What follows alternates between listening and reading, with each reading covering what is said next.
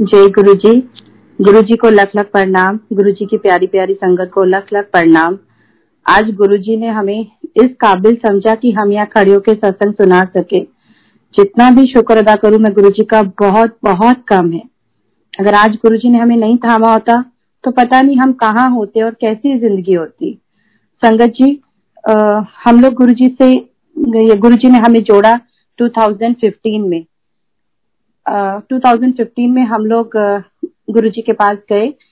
उससे पहले मैं आपको बताती हूँ कि दो साल उससे पहले हमारी जर्नी कैसी थी। 2013 में छोटी दिवाली थी और मेरे हस्बैंड क्योंकि वो शुरू से ही उनके मम्मी पापा, उनके कोई भी नहीं है, सिर्फ़ अकेले थे वो। बचपन में जब वो आठ साल के थे तो उनके मम्मी पापा की डेथ हो गई थी कार एक्सीडेंट में। तो वो शुरू से थोड़े से भटकते थे इधर उधर शादी हुई, उसके बाद में मैंने उनको सिखाया सब कुछ, पाठ पूजा करना और शुरू से हम लोग मंदिर, गुरुद्वारे सब जगह जाना। 2013 में मेरे अंकल जी को उनके दोस्त हमेशा समझाया करते थे कि जो भी आप करते हो, मूर्ति पूजा या घर में मंदिर रखना, ये सब चीज़ें गुनाह है, पाप है। सिर्फ़ दुनिया में एक ही भगवान है और वो है जीसस। तो आप बाइबल पढ़ो, आप जो भी पाठ पूजा करते हो उसे छोड़ दो, ये सब चीज़ें मत करो। तो ये मुझे हमेशा मेरे अंकल जी बोला करते थे कि हम जो भी कर रहे हैं वो गलत है, ये सब चीज़ें। हमें सिर्फ़ एक ही भगवान को मानना चाहिए। तो मुझे लगता था, ठीक है, बाहर आप जब जाते हो दोस्तों में बैठते हो तो कुछ ऐसी बातें होती है। तो मैंने इतना उस चीज़ को ध्यान नहीं दिया। फिर भी मैंने बोलती थी कि, नहीं, हम हम जिस चीज़ में हैं, उसी चीज़ को फॉलो करते हैं, वही हमारी रूट्स है। पर संगत जी 2013 में छोटी दिवाली का दिन था और मेरे अंकल जी ने मुझे बोला कि चलो मैं आपको एक अपने दोस्त के यहाँ लेके जाता हूँ, हमें वहाँ दिवाली देने जाना है। तो मुझे लगा, ठीक है, कोई दोस्त होंगे। तो हम लोग उनके वहाँ गए और जब हम वहाँ गए तो वो एक प्रिस थे। तो वहाँ पर मेरे अंकल जी ने मुझे बोला कि आज ये लास्ट है, इसके बाद हम लोग कोई दिवाली नहीं सेलिब्रेट करने वाले, हमारे घर में कुछ भी नहीं होगा, अब हम जो भी मानेंगे कृष्णालिटी को ही मानेंगे और इसी को फॉलो करना है। और जो वहाँ पे प्रिंस थे, वो भी एक ब्राह्मण फैमिली से ही बिलोंग करते थे और वो भी कन्वर्ट हुए थे। तो उन्होंने मुझे बहुत कन्विंस करने की कोशिश की कि आप लोग जो भी करते हो, वो गलत है। आप ये सब चीज़ें छोड़ दो। और संगत जी, आप यकीन माने कि शुरू से जब से पैदा हुए गुरुद्वारे जाते हैं, मंदिर जाते हैं, और एकदम से आपको, और वो भी दिन त्योहार पे आपको कोई कहे कि आप ये सब चीज़ें छोड़ दो, अब आपको नहीं करनी है। तो आप सोचो कैसा लगेगा। उस दिन मैं बहुत रोई घर आकर कि ये सब क्या हो गया? मुझे लगा, मुझसे कोई गलती हो गई। रोज सुबह उठ के, सुबह उठना, चार बजे उठना, पाठ पूजा करना। मुझे लगा शायद मैं कुछ गलत कर रही थी या भगवान ने मुझे किसी चीज़ की सजा दी।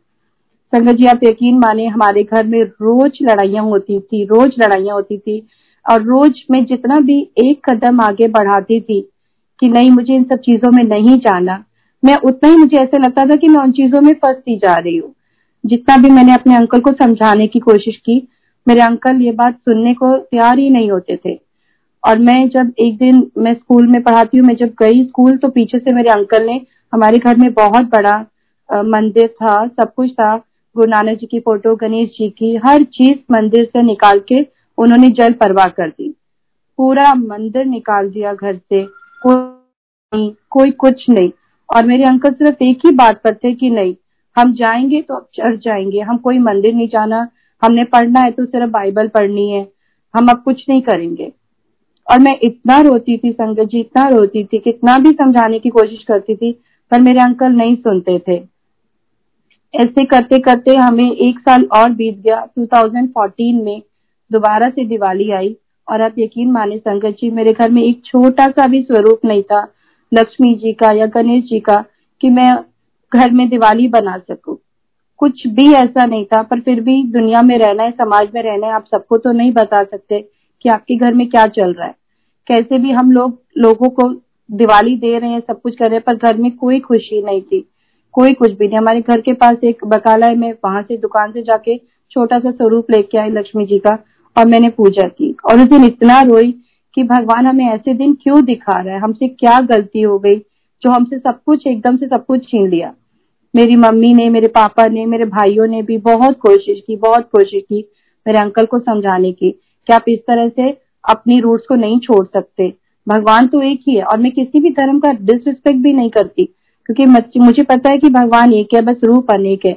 लेकिन जहाँ आपको सुख शांति मिलती है, जहाँ आपका मन लगा हुआ है, आप वहीं पे जाते हैं।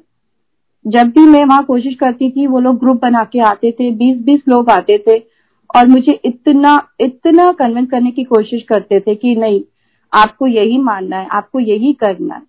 मैं हमेशा रोती रहती थी कि अब क्या होगा? मुझे बच्चों की टेंशन होती थी, मेरी एक बेटी है, मेरे एक बेटा है कि अब इनकी ज़िंदगी कैसे जाएगी? ना चाहते हुए भी हमने संगत जी चर्च जाना शुरू किया। मेरे हस्बैंड हर फ्राइडे को हमें चर्च ले जाते थे और वहाँ शाम में हमें बिठा देते थे। मुझे कुछ भी समझ में नहीं आता था और मैं सिर्फ़ अंदर ही अंदर रोती थी कि क्या हो गया, कैसे हो गया। मेरे बच्चे भी ना चाहते हुए हर फ्राइडे को बाइबल क्लासेस अटेंड करने जाते थे।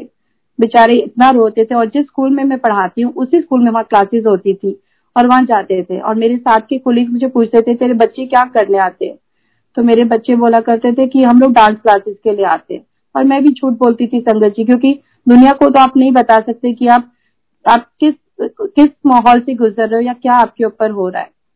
बच्चे भी बहुत रोते थे, दोनों बच्चे एकदम से, जिनको मैंने पाठ करना सिखाया, उन्हें सब कुछ छोड़कर बाइबल पढ़ने को कहा गया और वो बेचारे करते भी थे। और हमारे दिल में किसी भी धर्म के लिए कोई डिसरिस्पेक्ट नहीं है, लेकिन जहाँ से आपकी रूट जुड़ी है, आप वहीं पे जाते हो। कैसे कैसे करके मैं बहुत कोशिश करती थी, लेकिन वो सब लोग मुझे ही बोलते थे कि नहीं, आप गलत कर रहे हो, आप गलत कर रहे हो। फिर 2015 में मेरे अंकल ने बैप्टिज्म भी ले लिया। जब उन्होंने बैप्टिज्म ले लिया, तब तो मैंने उम्मीद ही छोड़ दी, क्योंकि बोलते हैं क्रिश्चियनिटी में जब आप बैप्टिज्म ले लो तो आपका रीबॉर्न हो गया फिर तो मैंने बिल्कुल भी उम्मीद छोड़ दी। उम्मीद ही नहीं थी मुझे कि अब कुछ हो सकता है। मैं बहुत रोती थी, मेरे बच्चों का भी मैं सोचती थी, मैं क्या करूँ, कैसे होगा। फिर मैं और मेरे बच्चे, हम लोग 2015 में समर वेकेशन आया और हम लोग इंडिया गए। और उधर जाके जब मैं घर पहुँची और मैं इसी मन से गई थी कि अब मैं वापस नहीं आने वाली। जब हम इंडिया गए मेरी मम्मी के घर पे, वहाँ मैंने गुरु जी का स्वरूप देखा गुरु जी के चरण देखे। मैंने इससे पहले कभी भी गुरु जी का स्वरूप नहीं देखा था। तो मैंने मम्मी को, और सुबह मैंने मम्मी को देखा कि मम्मी मथा टेक रही है, मम्मी चरणों को माथा टेक रही है, किसी मतलब मुझे लगा, ये मम्मी क्या कर रही है? किसी इंसान को भगवान के रूप में पूज रही है? और मम्मी ने भी कभी बात नहीं की थी। तो मुझे बहुत अजीब लगा। मैंने बोला, मम्मा क्या कर रहे हो? मुझे लगा, मम्मी फिर किसी पंडितों के चक्कर में पड़ गई हैं या कहीं पे जाती हैं। लेकिन मेरा बेटा, मेरे बेटे का नाम गौरव है तो उसने यही सेम स्वरूप गुरु जी का, उस, हम जहाँ रहते हैं, उसी बिल्डिंग में एक अंकल है गुरु जी की संगत, उनके घर में देखा था। तो मेरा बेटा बोलता, मम्मी एंड वो लोग राजस्थान से तो मेरा बेटा बोलता, मम्मी, नहीं, ये तो कोई राजस्थान के गुरु हैं। और इनका इनका तो मैंने उनके घर में भी स्वरूप देखा, उनके घर में भी लगा हुआ है। तो मेरी मम्मी से पूछा, मम्मी, ये क्या राजस्थान के गुरु है कोई? तो मम्मी ने बोला, नहीं बेटा, ये पंजाब सिंह है और यहाँ पे बड़ा मंदिर है, बहुत महानता है, मैं भी जाती हूँ, आप भी चलो मेरे साथ। तो मैंने मम्मी को बोला, मम्मी, आपको तो पता है, जिस घर में एक जोत नहीं जलती, दो साल से हम सिर्फ़ लड़ते आए हैं, उस घर में कोई सुख शांति नहीं है, कोई पाठ पूजा नहीं है, कोई त्योहार नहीं है आप मुझे कैसे बोल रहे हो कि मैं किसी गुरु के दर पे चली जाऊँ? जिस साक्षात भगवान ने मेरा साथ नहीं दिया तो गुरु क्या देगा? मेरे दिल में यही सब कुछ था। फिर भी मम्मी ने बोला, एक बार चल के देख ले, अगर तुझे नहीं अच्छा लगेगा तो तू मत करना आगे से। पता नहीं संगत जी, मेरे मन में क्या आया। मैंने बोला, ओके, मम्मी मंडे के मंडे जाते थे तो मम्मी ने बोला, चलो तुम मेरे साथ मंडे को चलो। तो मैं मंडे को हम लोग बहुत ही अनमने मन से गए और हम लोग विकासपुरी में रहते हैं। विकासपुरी से वहाँ तक का ट्रैफ़िक के टाइम में आपको पता है, संगत जी, दो घंटे तो आराम से लगते ही हैं। तो मुझे दो घंटे में बार बार यही था कि हम कहाँ जा रहे हैं, क्यों जा रहे हैं। जिस घर में एक जोत भी नहीं है, कुछ भी नहीं होता है, हम क्यों ऐसी जगह पे जा रहे हैं और मैं क्या कर लूँगी वहाँ जाकर? क्यों मम्मी लेके जा रही है? क्यों मम्मी ऐसे इंसानों के चक्कर में पड़ जाती है? मन में इतने सारे सवाल थे, बच्चे भी इतने थे, मम्मी आप क्यों जा रहे हो, क्यों जा रहे हो? जब भगवान ने हमारा साथ नहीं दिया तो इंसान क्या देगा? पता नहीं, मन में हज़ारों हज़ारों क्वेश्चन थे। फिर भी मम्मी ने बोला, आप एक बार चलो। पूरे रास्ते अनमने मन से हम गए। और जब हम बड़े मंदिर गए, संगत जी, आप यकीन मानिए, पता नहीं वहाँ का कैसा और था। क्या शक्ति है वहाँ पर कि हम लोगों ने जैसे ही पैर रखा तो मेरा बेटा बोलता है, मम्मी, काश कुछ ऐसा कर दे यहाँ पर कि मेरे, हमारे पापा ठीक हो जाए और हमारे घर में पहले जैसा सब कुछ माहौल हो जाए और जो हम मंदिर पाठ पूजा करते थे, गुरुद्वारे जाते थे, हम सब कुछ पहले जैसा करना शुरू कर दें। बच्चों के मन से भी यही अरदास निकली और मेरा बेटा और मेरी बेटी इतना खुश हुए कि इतने प्यारे सेवादार हैं, कितने मन से सेवा करते हैं।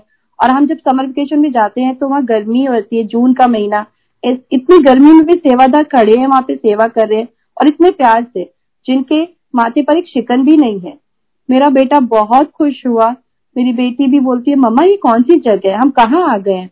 ऐसी भी कोई जगह होती है क्योंकि हर साल वेकेशन पे हम लोग बहुत सारे रिलीजियस प्लेसेस पे गए हैं, पर ऐसी जगह कभी भी नहीं देखी जहाँ हाथ जोड़ के सेवादार खड़े हैं, सेवा कर रहे हैं, इतने प्यार से। और मुझे भी बहुत अच्छा लगा। मैंने बोला, पता नहीं क्या है? ऐसा लगा जैसे आप स्वर्ग में आ गए हो।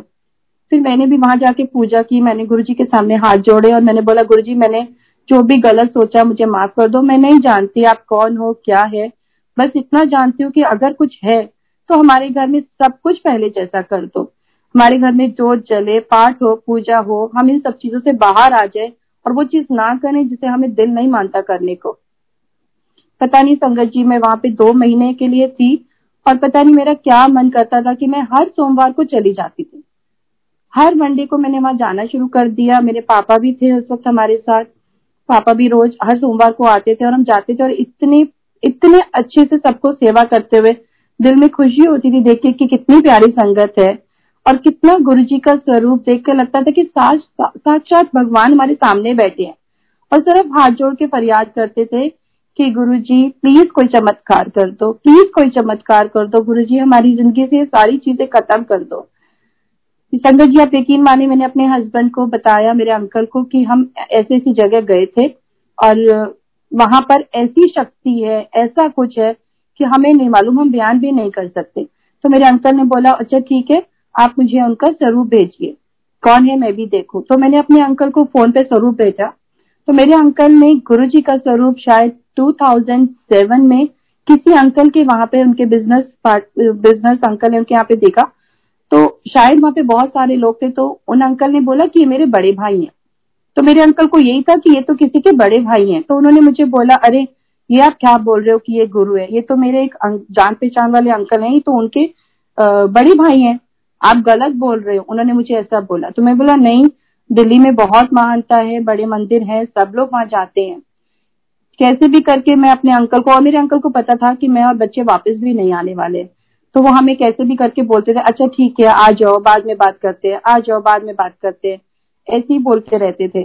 फिर जैसे जैसे टाइम बीतता रहा टाइम जाने का वापस आया तो मैंने अपने अंकल को पूछा कि क्या मैं आ, मंदिर लेके आऊँ यहाँ से? क्या हम मंदिर की स्थापना कर सकते हैं?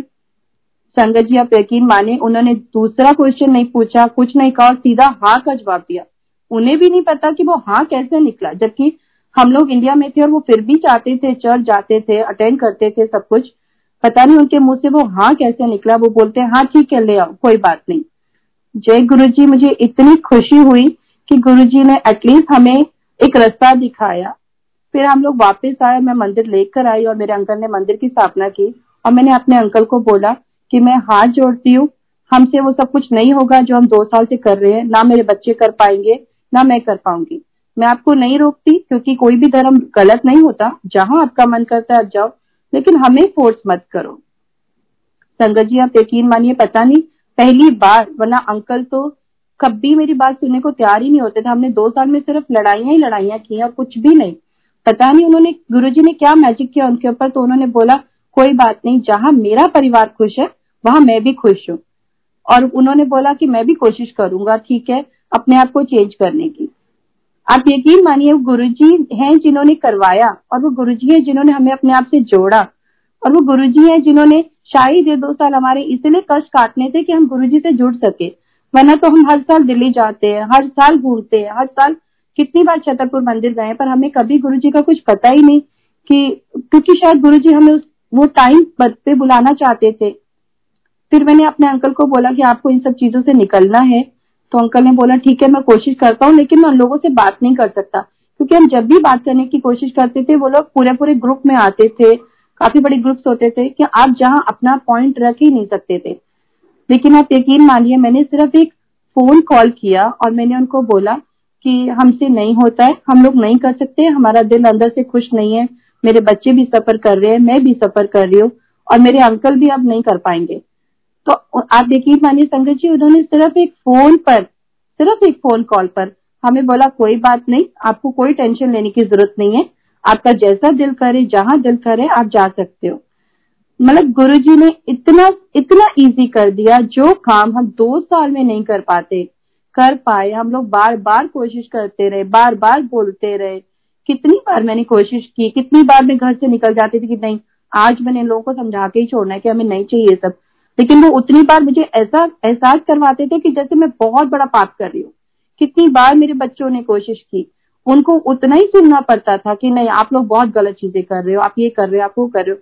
और गुरुजी से जुड़ने के बाद गुरुजी ने एक फ़ोन कॉल से, सिर्फ़ एक फ़ोन कॉल से ये सारी चीज़ें हल कर दी। और आज तक का दिन है, आज तक हमें कभी कोई कॉल नहीं आया। कभी भी एक कॉल नहीं आया कि किसी ने बोला हो कि आप क्यों छोड़ रहे हो या क्या रीजन है, या आप नहीं छोड़ सकते। किसी ने कुछ भी नहीं पूछा। तो इतना इजी वे कौन करा सकता है? अगर आज गुरुजी नहीं होते तो हम लोग कहाँ जाते? पता नहीं कौन से, कहा, कौन सी जगह पे बैठे होते या रो रहे होते बैठकर? पता नहीं मेरे बच्चों की ज़िंदगी क्या होती या हमारी ज़िंदगी क्या होती। गुरुजी ने हमें जोड़ा, हमें अपने पास बुलाया और गुरुजी से जुड़ने के बाद ही हमें ज़िंदगी में इतनी खुशियाँ मिली हैं। इतना गुरु परिवार इतना अच्छा मिला है जो हर पल, हर वक्त हमारे साथ है।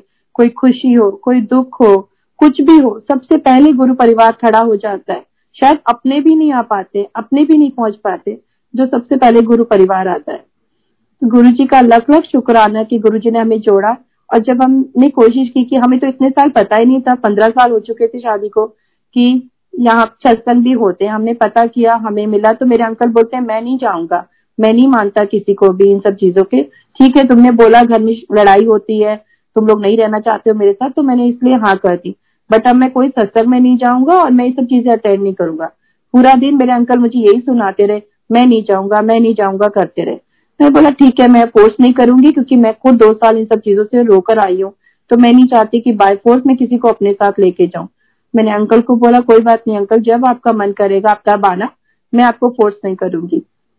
लेकिन आप यकीन मानिए संगत जी, जैसे ही हम लोग सत्संग का टाइम हुआ मैं और मेरे बच्चे तैयार होकर निकलने लगे। अंकल बोलते हैं अच्छा ठीक है मेरा भी कुर्ता पजामा प्रेस कर दे मैं जाके देखता हूँ आखिर वहाँ पे होता क्या है?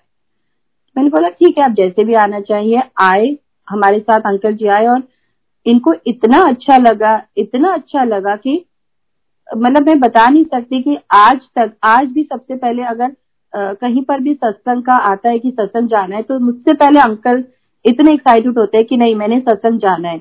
और मुझे लगता है मुझसे ज़्यादा अंकल को गुरुजी ने कनेक्ट कर दिया, बच्चों को कनेक्ट कर दिया। वरना इससे पहले भी, हालाँकि ये दो साल की जर्नी तो जो थी, उससे पहले भी अंकल हमें कहीं पर भी, अगर कहीं पाठ पूजा है, कहीं पर नवरात्रि की पूजा है, या कहीं कुछ पाठ है तो हमें सिर्फ़ दरवाजे तक छोड़ के आते थे। वो बोलते थे, मैं ये सब चीज़ें नहीं मानता हूँ। ठीक है, मैं भगवान को दूर से ही माता टेकता हूँ।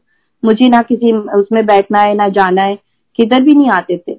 और अब गुरुजी ने इतनी कृपा दृष्टि की कि ही खाली सत्संग अटेंड करते हैं शब्द भी गाते हैं शब्द भी सुनते हैं। ये सब कौन कर सकता है? गुरुजी हैं जिन्होंने हमें अपने आप से जोड़ा और जुड़ने के बाद में हमें इतनी इतनी खुशियाँ दी। वरना शायद हमारी ज़िंदगी कहाँ होती, कैसे होती, हमें भी नहीं पता। और गुरु जी से जब मैं मंदिर में लास्ट टाइम 2015 में मंदिर में थी तो मैंने बोला गुरु जी क्योंकि हम तो साल या दो साल में एक बार जाते हैं। तो मेरा मन बहुत उदास था। तो मैंने कहा गुरु जी अब तो मैं साल, दो साल बाद ही आऊँगी मंदिर। मेरा कहाँ होगा आना? और मैं जा रही हूँ आपके भरोसे। बस आप ही ने सब कुछ संभालना है। आप यकीन माने, बहाना चाहे कोई भी था, मम्मी बीमार हो गई थी और दो महीने एग्जैक्टली दो, मेरे मुँह से रहा था, मैं दो साल बाद आऊँगी। और एग्जैक्टली दो महीने बाद गुरुजी ने मुझे दोबारा बुलाया। मम्मी बहुत ज़्यादा बीमार थी, पर मम्मी को भी गुरुजी ने ठीक किया। उनके कष्ट काटे और मैं आई और मैंने मंदिर में आके गुरुजी का शुक्राना किया। जो हम कभी बोल देते कि हम नहीं कर पाएँगे, पर गुरु जी को पता है कि हमारे लिए क्या है, क्या चीज़ सही है, क्या गलत है। गुरु जी ने दो महीने में मुझे दोबारा बुला के शुक्राना करने का मुझे मौका दिया और मैं बड़े मंदिर आई और मैंने माथा टेका। आज मेरे अंकल भी बड़े मंदिर गए और इतने खुश हुए कि हमें लगता है जो जन्नत अगर है, वो यही है। और इससे पहले भी हम हर साल जाते थे, मैंने कभी गुरु जी का कहीं पर भी स्वरूप नहीं देखा, कभी भी नहीं। 2015 से पहले मैंने कभी नहीं देखा, लेकिन आज अगर मैं देखती हूँ 2015 में जब हम गुरु जी से जुड़े, और जब मैं हर साल जाती हूँ, मुझे लगता है हर घर में, हर दुकान में, हर मार्केट में गुरु जी का स्वरूप है। पर इससे पहले क्यों नहीं दिखाई दिया? और जहाँ हम रहते हैं, वही उस फैमिली से हमारा आना जाना इतना अच्छा था, पर फिर भी उनके घर में गुरु जी के स्वरूप पे नज़र ही नहीं पड़ी, कि शायद गुरु जी वो टाइम दिखाना ही नहीं चाहते थे। और अब तो लगता है कि गुरु जी ने जो दो साल दिखाए, पहले मैं बहुत रोती थी कि मेरे कोई बुरे कर्म है या मेरी पाठ पूजा में कोई कमी होगी। लेकिन अब लगता है कि नहीं, जो गुरु जी ने वो दो साल दिखाए, अगर वो दो साल नहीं होते तो शायद आज ये सफ़र भी नहीं होता। और आज जो हमें इतनी खुशी मिली है, आज जो अंकल, मेरे अंकल हर त्योहार को इतने दिल से मनाते हैं, हर गुरु परिवार से सोचते कि मेरा अपना परिवार है, जुड़े होते हैं, शायद वो पहली चीज़ें कभी भी नहीं थी। जो दिया गुरुजी ने दिया और गुरुजी का जितना भी शुक्राना करो, उतना कम है। ऐसे ही संगत जी, सत्संग कराने का भी, जिस घर में सत्संग होता है, वो घर भी बहुत ब्लेस है और मेरा खुद का एक्सपीरियंस है। 2017 में मेरे घर में मतलब हमने घर में एक सत्संग कराया। खैर, हमारी तो कोई औकात भी नहीं है जब तक गुरु का हुक्म ना हो। तो गुरु के हुक्म से हमने पहली बार सत्संग कराया घर में और बहुत अच्छे से हुआ। उसके बाद में मेरा, हमारा कुछ प्रॉपर्टी का काम था। हमारा जो घर है, वो जब मेरी बेटी हुई थी 2003 में, तब हमने लिया था और लीगली हमने पेपर बनवाए थे, मेरे अंकल से सब कुछ किया हम लोगों ने। फिर उसके बाद हम लोग खुद इंडिया गए। वहाँ पर भी हमने पूरा लीगली डॉक्यूमेंट्स तैयार किए पेपर्स बनाए। और हमें तो यही था कि वो घर हमारा है तो हमें कुछ भी नहीं मालूम था। लेकिन 2017 में जब घर में सत्संग हुआ, उसके बाद पता नहीं अचानक कुछ काम था प्रॉपर्टी का। तो हमने पेपर्स निकलवाए उसके, जो मैं प्रॉपर्टी डीलर के पास गई तो उसने मुझे बोला, ये तो घर आपका है ही नहीं। जिससे आपने लिया था, वो आज तक उन्हीं के नाम पर है। शंकर जी, आप सोचो, पंद्रह साल बाद आपको ये पता चलता है कि जो आपने घर लिया, वो आपका है ही नहीं। कैसे लगता है? और इतने मेहनत से चीज़ें बनाई जाती हैं। और जिस अंकल से हमने लिया था, वो अंकल अमेरिका में रहते हैं। और उन्होंने बोला था, क्योंकि उनकी पूरी फैमिली अमेरिका में तो वो हमेशा कहते थे कि, मैं कभी इंडिया नहीं आऊँगा। मुझे कभी इंडिया नहीं आना है। क्योंकि उनका कोई भी रिलेटिव इंडिया में है भी नहीं। तो बोलते थे, बस अब मैं तो उधर ही हूँ, उनका पूरा परिवार उधर ही है, उनके रिश्तेदार सब उधर ही है। तो बोलते थे, मैं कभी भी नहीं आऊँगा वापस। और जब हमें ये पता चला कि अब ये घर तो हमारे नाम पे है ही नहीं, और इसका प्रोसीजर भी यही है कि वही अंकल ही आकर हमारे नाम पर कर सकते हैं, वरना ये प्रॉपर्टी हमारी नहीं है। तो अब अंकल को कैसे बताएँ? क्योंकि अंकल तो चलो अच्छे, आगे से किसी के मन में क्या चलता है, हमें क्या मालूम? तो हमने सब कुछ गुरुजी के ऊपर छोड़ दिया और मैंने मम्मी मम्मी को भी बोला कि गुरुजी, कभी हमारे साथ गलत नहीं होने देंगे। और आप यकीन माने संगत जी, अंकल को एक दिन ड्रीम आता है कि उनको लगता है कि मुझे एक बार जाके गोल्डन टेंपल में दर्शन करने चाहिए। वो बोलते हैं कि मैं पहले इतना इंडिया में था, जाता था, जब से अमेरिका आया, इतने साल हो गए, मैं वापस कभी गया ही नहीं। तो पता नहीं उनको ड्रीम में दर्शन हुए कि उनको जाना है गोल्डन टेंपल तो फिर वो 2018 में आए फेबरी का महीना था फैब का, कि वो आए वापस इंडिया में। और वो आने के बाद भी ये बोल रहे हैं कि पता नहीं मैं क्यों आया हूँ यहाँ पर, पता नहीं मैं क्यों आया हूँ यहाँ पर। बस मुझे गोल्डन टेंपल जाना है वो आए भी इस हिसाब से कि विद इन वन वीक में यहाँ से चला जाऊँगा बस। तो वो अंकल आए तो मुझे भी, मेरी मम्मी ने बोला कि आप भी आ जाओ। और जब वो आए, तब हमने उनको बताया कि ऐसे ऐसे प्रॉपर्टी जो हमने आपसे पंद्रह साल पहले ली थी, वो पेपर हमारे नाम पे बने ही नहीं, अभी भी आपके नाम पे है।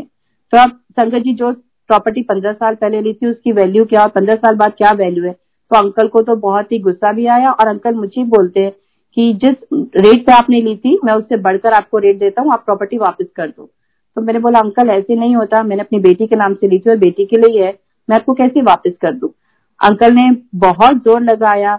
अंकल बोलते रहे कि, नहीं, अब मैं आपको नहीं देने वाला। तो मैंने बोला, ठीक है अंकल आपके ऊपर है, जैसा आपको ठीक लगे। पर हमें इतना विश्वास था कि गुरु जी कभी भी हमारे साथ गलत नहीं करने देंगे। फिर जैसे तैसे अंकल को हम लोगों ने मनाया, लेकर गए और अंकल वहाँ तक जाने के लिए भी, जबकि प्रॉपर्टी के पेपर्स बनवाना, काम करना इट्स नॉट इजी अंकल हर रोज सुनाते थे, मुझे बहुत सुनाते थे कि तुम लोगों की ये सब चाल थी इधर मुझे बुलाने के लिए। लेकिन वो सब देखो, गुरुजी ने ही उनको दर्शन दिए और गुरुजी ने ही बोला कि आप जाके गोल्डन टेंपल होके आओ। और वो जब आए, हमारे घर में भी उन्होंने गुरु जी का बहुत बड़ा स्वरूप देखा और बोलते, ये कौन है? तुम लोग किन के, किसके चक्रों में पड़े हुए हो फालतू के? कहाँ घूमते रहते हो? तो हमने उनको बताया भी, पर उन्होंने इतना वो नहीं दिखा। बोलते, नहीं, मैं तो सिर्फ़ गुरुद्वारे को मानता हूँ। मुझे इन सब चीज़ों में कोई भी इंटरेस्ट नहीं है। अंकल लास्ट मोमेंट तक ज़ोर करते रहे कि, नहीं, ये प्रॉपर्टी मैं आप लोगों के नाम पे नहीं करूँगा नहीं करूँगा नहीं करूँगा। कैसे भी करके गुरुजी ने, पता नहीं कैसे उनसे साइन करवाए और जिस दिन हम लोग साइन कराने के लिए वहाँ ऑफ़िस में गए। अंकल पहले टर्बन बांधते थे तो बाद में उन्होंने वहाँ जाके टर्बन छोड़ दी। तो उनकी पिक्चर्स में भी कोई प्रॉब्लम हो रही थी तो वो तो भी रेडी नहीं थे कि नहीं, मैं ये सब चीज़ें नहीं करूँगा। फिर उनको ना वहाँ जब बैठे हुए थे हम लोग, काफ़ी टाइम लगता है तो वहाँ हर जगह, हर गाड़ी पे जय गुरु जी जय गुरु जी जय गुरु जी लिखा हुआ था। तो अंकल ने खुद बोला, ये क्या है यहाँ पे लोग पागल हो गए हैं सब जगह, जय गुरु जी जय गुरु जी लिखा हुआ है। तो अंकल मुझे भी बोलते हैं कि ये जो तेरे गुरु है ना, इसी ने मुझे बुलाया यहाँ पर। ये तेरी प्रॉपर्टी देने के लिए। वरना मैं तो कभी आता ही नहीं यहाँ पर। और मैंने आकर भी गलती की है। अगर मुझे पता होता ये सब प्रॉपर्टी का है तो मैं कभी भी नहीं आता। तो गुरुजी ने कितने इजीली फिर अंकल ने साइन भी किए प्रॉपर्टी भी हमारे नाम पर हो गई। जो बात पंद्रह साल हमें पता नहीं थी कि वो प्रॉपर्टी हमारी है ही नहीं, वो शायद कितने और साल हमें पता ही नहीं चलती। अगर गुरु जी का सत्संग नहीं होता। सत्संग होना एक बहुत बहुत बड़ी ब्लेसिंग है। करवाते गुरु जी हैं, ज़रिया वही बनाते हैं कि हमें उनसे कैसे जुड़ना है, कैसे करना है, वो सब कुछ वही बताते हैं। सिर्फ़ एक सत्संग से देखो संगत जी, इतनी बड़ी चीज़, वरना शायद और कितने साल ऐसे चले जाते। हमें तो पता भी नहीं चलता, हम तो यही सोच के बैठे थे कि वो चीज़ हमारी है। और जब जब भी ऐसी कोई बात आती प्रॉपर्टी बेचने या करने की, वो तो चीज़ हमारी होती नहीं। और आगे उनके बच्चे भी शायद इस चीज़ को कैसे लेते या क्या करते। तो गुरु जी ने एक सत्संग, सिर्फ़ एक सत्संग करवाया और हमें बताया कि आप ये चीज़ें करवाओ। गुरु जी ने करवाई भी। कितने साल से वो अंकल कभी वापिस ही नहीं आए जो वो इतने साल बाद उनको दर्शन हुए कि उनको गोल्डन टेंपल जाना है वो आए। और उन्होंने मुझे खुद बोला कि यहाँ बुलाने वाले ये तेरे गुरुजी हैं। तो संगत जी गुरु जी का लख लख शुक्राना है कि जितना वो हमें आ, हमें अपनी कृपा दृष्टि में रखते हैं और यकीन मानिए मैं जितनी भी चीज़ें सोचती हूँ जितना भी हमें गुरु जी से कोई भी बात स्वरूप के आगे करती हूँ कि गुरु जी ऐसा क्यों हो गया मिनट से पहले गुरु जी उन सब चीज़ों का आंसर देते हैं। हमें अपने आप से जोड़े रखते हैं। आज मेरे घर में दोनों वक्त जोड़ जलती है। मेरे हस्बैंड खुद सत्संग अटेंड करते हैं शब्द गाते हैं। बच्चों को जोड़ के रखा गुरु जी ने। इतना सब कुछ तो हमने शायद उन दो सालों से पहले भी कभी नहीं किया। ठीक है, सुबह उठते थे, नाम के लिए मथा टेक लिया, पाठ पूजा कर ली, पर दिल से वो खुशी नहीं थी। मैं खुद बचपन से गुरुद्वारे जाती आई हूँ। कभी मेरे में इतनी हिम्मत ही नहीं हुई कि मैं पाँच मिनट भी बैठ के शब्द सुन सकूँ। लेकिन आज गुरु जी ने ऐसा कर दिया, और स्पेशली ये जो अभी लॉकडाउन का टाइम था, कि हम दिन में शायद चार चार, पाँच पाँच बार भी सत्संग बैठ के सुन रहे हैं, शब्द सुन रहे हैं। और ऐसा लगता है कि अभी तो शब्द ही हमारी ज़िंदगी है, शब्द ही सब कुछ है। इतना मीनिंग उनका समझ में आता है, यही हम बचपन से सुनते आए हैं। हम बचपन से गुरुद्वारे जाते आए हैं, लेकिन कभी मुझे एक भी शब्द का कोई भी मतलब नहीं पता था कि शब्द क्या होता है। मैं सोचती थी, लोग कैसे बैठ जाते हैं इतने टाइम तक शब्द सुनने के लिए।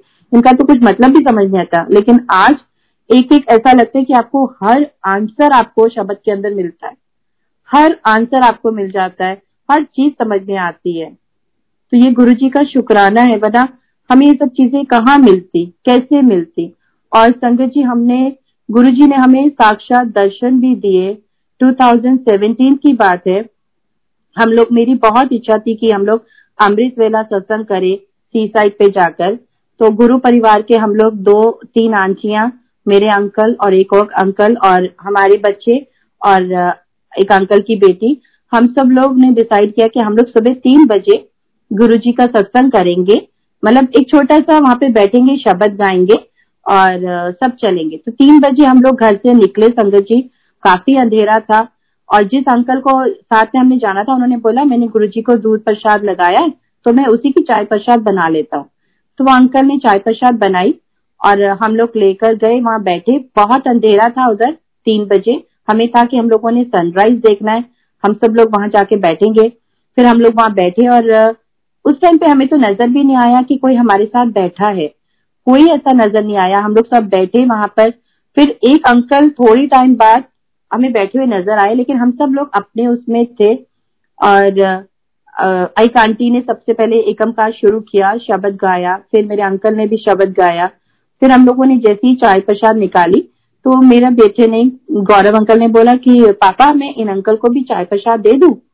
तो देखने में अंकल, और बिल्कुल साक्षात मतलब हमने उस वक्त तो ध्यान ही नहीं दिया इन सब चीज़ों का, कि वहाँ बैठे हुए हैं, वो गुरुजी हैं, पैर पे पैर चढ़ा हुआ है उनका, बिल्कुल साइड फेस है और यहाँ, और तकरीबन अगर आप यहाँ पे किसी को दूध वाली चाय दो तो कोई नहीं पीता।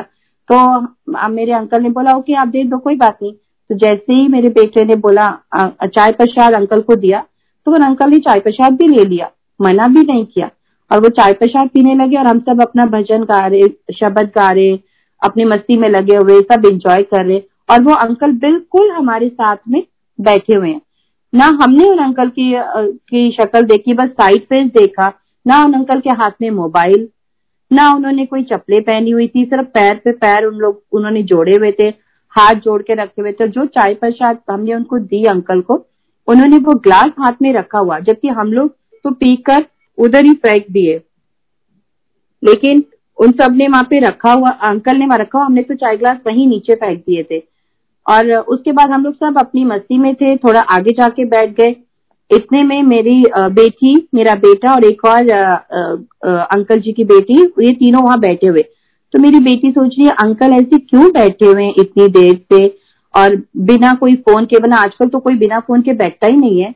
कोई फ़ोन नहीं है इनके हाथ में, कोई इनका फ्रेंड नहीं है, ये कुछ कर नहीं रहे और चुपचाप शांति से बैठे हुए हैं। तो और वो थोड़ी देर बाद उठ के उन्होंने बच्चों की तरफ़ टर्न किया और देखा और उसके बाद में वो थोड़ी से आगे जाने लगे तो मुस्कान मेरी बेटी को लगा कि ये कुछ गलत तो नहीं कर रहे। कहीं ये पानी में जाके जंप ना लगा दे, कहीं ये सैड ना हो, क्योंकि ये जब से हम आए तब से बैठे हुए हैं। लेकिन ये कुछ, ना तो इनके हाथ में फ़ोन है, ना किसी से बात कर रहे हैं, ना कुछ है। लेकिन उन्होंने स्माइल पास की और बच्चों को देखा। और बच्चों ने जब देखा, उनको भी लगा कि इतना नूर उनके फेस के ऊपर। पर फिर भी बच्चों को भी ये सब चीज़ें इतनी रिकॉल नहीं की। और संगत जी, आप यकीन मानिए, हमने फ़ोटोज़ भी खींची। हमें तो था ही नहीं कि हमारे साथ गुरु जी बैठे हुए। हमने फ़ोटो खींची और जब फ़ोटो में भी सिर्फ़ और सिर्फ़ साइड फेस है। और हम लोग को उस टाइम पे ध्यान भी नहीं आया। फिर हम लोग शाम के टाइम पे घर शाम में हम लोग किसी के यहाँ पे सेवा थी। वहाँ गए और वहाँ पे हमने बोला, एक आंटी को भी आना था हमारे साथ, पर वो नहीं आई थी। तो हमने आंटी को बोला कि, आंटी, आपको पता है, आज सुबह हमने वहाँ पे अमृत वेला सत्संग किया, हम लोग वहाँ बैठे थे। आंटी ने बोला, ओके, दिखाओ फ़ोटोज़ दिखाओ कैसी हैं? जैसी उन्होंने फ़ोटो खोली, बोलते, अरे, ये तो गुरु जी है। और आप यकीन मानिए, संगत जी, सात सात गुरु जी थे और सचमुच वरना ऐसे टाइम पे बिना कोई फ़ोन के कोई कैसे बैठ सकता? और बिना, जबकि अगर कोई शोर मचा रहा है तो दूसरा इंसान वहाँ से उठ के चला जाएगा। ना वो वहाँ से उठे। और उसके बाद हमारे बच्चे, हमारे घर में थे, सब बच्चों को और हम लोग किसी आंटी के यहाँ पे सेवा करने के लिए गए हुए थे। और हम सब लोग सोच रहे थे कि हम बच्चों को बताएँगे। पता है, आज हमने गुरुजी देखे, सुबह जिनको देखा था, वो गुरुजी हैं। तो बच्चे जब हम घर पहुँचे और हमारे साथ में आंटी, अंकल भी थे, सब लोग थे कि हम बच्चों को सरप्राइज़ करते हैं। जैसे हमने दरवाज़ा खोला बच्चों को बताने के लिए, बच्चे हमें बताते हैं कि, पता है, मम्मी पापा, हमने आज सुबह गुरुजी को देखा था। वो गुरुजी है। जब वो भी फ़ोटोज़ देख रहे तो उनको भी एहसास हुआ कि देखो, गुरुजी है। और जो बात हम वहाँ की सोच के चले, इन्हें बताने के लिए और ये बच्चे ऑलरेडी जान गए, जबकि पूरा दिन हम लोग साथ में थे, कोई बात नहीं हुई, कोई कुछ भी नहीं हुआ। लेकिन उस टाइम पर वो पता चला, बच्चों को भी एहसास हुआ कि वो गुरुजी हैं, और हमें भी पता चला कि वो गुरुजी हैं। लेकिन कहते हैं ना, भगवान आपके सामने हो तो आप भगवान को कभी छोड़ो ही ना। तो वही है कि भगवान साक्षात हमारे साथ बैठे थे, लेकिन हम लोग ने ध्यान ही नहीं दिया। हमें पता ही, हमें तो लगा शायद कोई है। लेकिन वो इतने प्यार से हमारे साथ बैठे रहे उन्होंने चाय प्रसाद दी थी उन्होंने चाय का ग्लास भी नहीं फेंका। जबकि हम लोग तो फिर भी चाय का ग्लास इधर उधर हम लोगों ने रख देते, रख दिया था, लेकिन अंकल पर गुरुजी ने वो चाय प्रसाद का ग्लास भी अपने हाथ में रखा हुआ था। और जब वो फ़ोटो देखी, स्वरूप गुरु जी का, साक्षात गुरु जी थे, साक्षात। तो गुरु जी ने हमें ब्लेस किया अपने दर्शन देकर, और जिस जिस आंटी की जो जो थी, एक आंटी बोलती थी गुरु जी काश कभी कोई ऐसा दिन आएगा कि मैं आपके साथ सेल्फी खिंचाऊँगी? आप यकीन मानिए संगत जी वो आंटी ने जब अपनी फ़ोटो उनको तो पता ही नहीं था कि पीछे कोई है।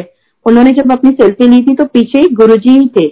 फिर दूसरी आंटी के विषय की गुरु जी कभी मैं आपको शब्द सुना पाऊँगी। तो जब उन्होंने वो एकम कार का और दूसरा शब्द गाया तो वहाँ भी गुरु जी बैठे हुए थे। तो गुरु जी ने और हम लोग भी मैं हमेशा बोलती थी गुरु जी को कि गुरु जी इतने साल इतने साल दिल्ली में मैं पले बड़े बॉर्न एंड बॉटअप हुए हम लोग सब कुछ है। आ, कभी आपने हमें बुलाया ही नहीं। कभी हम, अगर मैं आपको मिल पाती तो कैसा होता? अगर मैं आपको देख पाती तो कितना अच्छा होता? हमेशा ऐसा सोचती थी। लेकिन गुरुजी ने वो ख्वाहिश भी पूरी कर दी दर्शन देके। और गुरुजी हमें हर वक्त, हर पल हमें संभालते हैं, हमें हर चीज़ में दर्शन देते हैं, हर छोटी छोटी चीज़ में। मैं अभी भी रिसेंटली एक सत्संग सुनाऊँगी कि क्योंकि मेरे इन लॉज नहीं है तो मैं हर त्योहार अपने आप से ही करती हूँ सब कुछ। तो मैं उस दिन एक सत्संग में गई, वहाँ करवा चौथ का था। करवा चौथ से, छोटा करवा चौथ जो बनाते हैं, उसका सत्संग था। तो वहाँ गुरु जी को बड़े अच्छे से सजाया हुआ था रेड कलर के चोले में और चलनी भी थी, सब कुछ था। तो मैं गुरु जी के सामने ही जाके बैठी और मैंने कहा गुरु जी आप तो बड़े अच्छे से सज के बैठ गए हो। कभी आपने सोचा कि मेरे तो कोई भी लॉस नहीं है? मेरे कोई बड़ा नहीं है जो मुझे कभी सरगी दे। मुझे बोले कि हाँ तू भी करवा चौथ रख मैं अपने आप से खरीदती हूँ, अपने आप से अपना सामान लेती हूँ, सब कुछ। इतने साल हो गए गुरु जी मेरे लिए भी कोई आपने कुछ ऐसा रखा ही नहीं कि कोई मुझे आके भी प्यार से सरगी देता कि बेटा तू भी करवा चौथ कर ले। और जिस दिन से मैंने करवा चौथ किया, अपने आप ही सरगी लेती और अपने आप ही खाती। मैंने उस दिन ऐसा सोचा और पता नहीं मन में क्या था संगत जी, और जिस दिन करवा चौथ से एक दिन पहले मुझे एक आंटी का फ़ोन आता है, वो मुझे बोलते हैं कि दीपिका आंटी, ये करवा चौथ की थाली है, कोई दे रहा है पूरा सेट आपको चाहिए? तो मैंने बोला हाँ आंटी, आप ले लो, कोई बात नहीं। तो वो बोलते हैं, ठीक है, मैं आप इस आंटी को नंबर दे देती हूँ, आप इस आंटी से खुद ही बात कर लो। तो मैंने आंटी को फ़ोन किया तो आंटी बोलते, बेटा, मैं अभी सत्संग कर रही हूँ, मैं आपको बाद में फ़ोन करती हूँ। तो मैं बोला, ठीक है, आंटी। फिर आंटी का दस मिनट बाद फ़ोन आता है, बेटा, ये इतने इतने की है, आपको चाहिए? मैं बोला, कोई बात नहीं आंटी, आप भिजवा दो। तो आंटी ने बोला, बच्चे, मैंने प्रसाद भी बनाया सरगी का, मैं आपके लिए दे दू? आप यकीन माने मेरे अभी भी रोंटे खड़े हो गए हैं, संगत जी। पहली बार इतने सालों में, आज अठारह साल हो गए, कोई मुझे बोल रहा है कि हाँ आपको भी सरगी चाहिए। और वो आंटी ने सामने से मुझे बोला कि बच्चे, मैंने खुद बनाया तो मैंने बोला, आंटी, इससे बड़ा गुरु जी का प्रसाद मेरे लिए क्या होगा कि गुरु जी ने खुद सामने से आके मुझे सरगी दिलवा रहे तो मैंने उनको बोला, आंटी, आज पहली बार मुझे किसी ने बोला है कि बच्चे, तू भी सरगी ले ले। नहीं तो मैं हर बार खुद ही खुद ही खरीदती थी। तो संगत जी इतनी बड़ी खुशी कौन दे सकता है? आपको सिवाय गुरु जी के कोई भी नहीं दे सकते। और जब मैंने उन आंटी को बोला, उन आंटी का दस मिनट बाद दोबारा फ़ोन आया। आंटी बोलते, बेटा, मुझे पैसे वैसे कुछ नहीं चाहिए। मैं, ये तो मुझे गुरु जी ने बोला, मंत्र जाप भी चल रहा है कि नहीं तू भिजवा सरगी। तो मैं बोला, आंटी, नहीं, मेरे लिए जो प्रसाद आप भेज रहे हो, बहुत बहुत अनमोल है, आंटी। मुझे आज तक किसी ने सरगी नहीं दी। तो आंटी ने बोला, नहीं बच्चे, मैं भिजवाती हूँ और तूने मुझे पहले क्यों नहीं बताया? अगले साल तो मुझे याद दिलाना, मैं तुझे और भी अच्छे से भिजवाऊँगी। आप यकीन मानो गुरु जी ने जो सरगी भिजवाई, संगत जी, इतने प्यार से, इतने अच्छे से सब कुछ वो डेकोरेट होकर आई और हर चीज़ जो रसम की होती है, शायद मैं खुद भी इतनी चीज़ें नहीं खरीद पाती, मुझे खुद को भी इतना नहीं मालूम, लेकिन वो इतने प्यार से और इतने सज कर आई, जैसे पहली बार कोई करवा चौथ ऐसा और साथ प्यार से भिजवाती है। और वो गुरु जी ने मुझे भिजवाई। पहली बार मैंने भी सरगी मिली मुझे गुरु जी ने इतने प्यार से इवन मेरे अंकल भी इतने खुश हुए। मैंने अपनी मम्मी को भी वीडियो बना के भेजी कि, मम्मा, देखो गुरु जी ने मुझे सरगी भिजवाई। और वो आंटी ने भी यही बोला कि, बच्चे, मंत्र जाप चल रहे और मुझे लगता है कि गुरु जी बोल रहे हैं कि जा, सरगी देकर उसको सरगी भिजवा। तो कैसे ज़रिया बनता है कैसे गुरु जी भिजवाते हैं और हर छोटी से छोटी बात से वो हमारे साथ है। अगर वो हर चीज़, हर छोटी छोटी बात भी सुन सकते हैं तो बड़ी बड़ी मुश्किलों से हमें कैसे नहीं निकालेंगे? तो संगत जी, अपने गुरु पे भरोसा रखिए और गुरु जी का लख लख शुक्राना है जो मुझे इतनी प्यारी संगत मिली है। कोई सुख है, कोई दुख है, सबसे पहले ये गुरु परिवार आगे आता है। गुरु जी ने हमें इतने प्यार से जोड़ा है, इतने प्यार से जोड़ा है। शायद अगर वो दो साल ना मिलते तो हमें तो ये ज़िंदगी ऐसी चलती रहती। बिना किसी मतलब बिना कोई भगवान के पास जा रहे हैं, पर क्यों जा रहे हैं, क्या है, क्या मतलब इन सब चीज़ों का कुछ नहीं पता था। आज हर चीज़ जब हम करते हैं, सत्संग करते हैं तो ऐसा लगता है कि बहुत बड़ा त्योहार बना रहे हैं हम घर में। हर चीज़ दिल से खरीदने को, दिल से सजाने को मन करता है।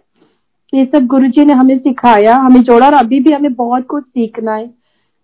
गुरु जी का लख लख शुक्राना संगत का बहुत बहुत शुक्राना। और इतनी बड़ी आज गुरु जी ने मुझे सेवा दी कि मैं ये सत्संग शेयर कर सकूँ और बड़े मंदिर के दर्शन कराए। Thank you thank you so much संगत जी। लख लख शुक्राना। Thank you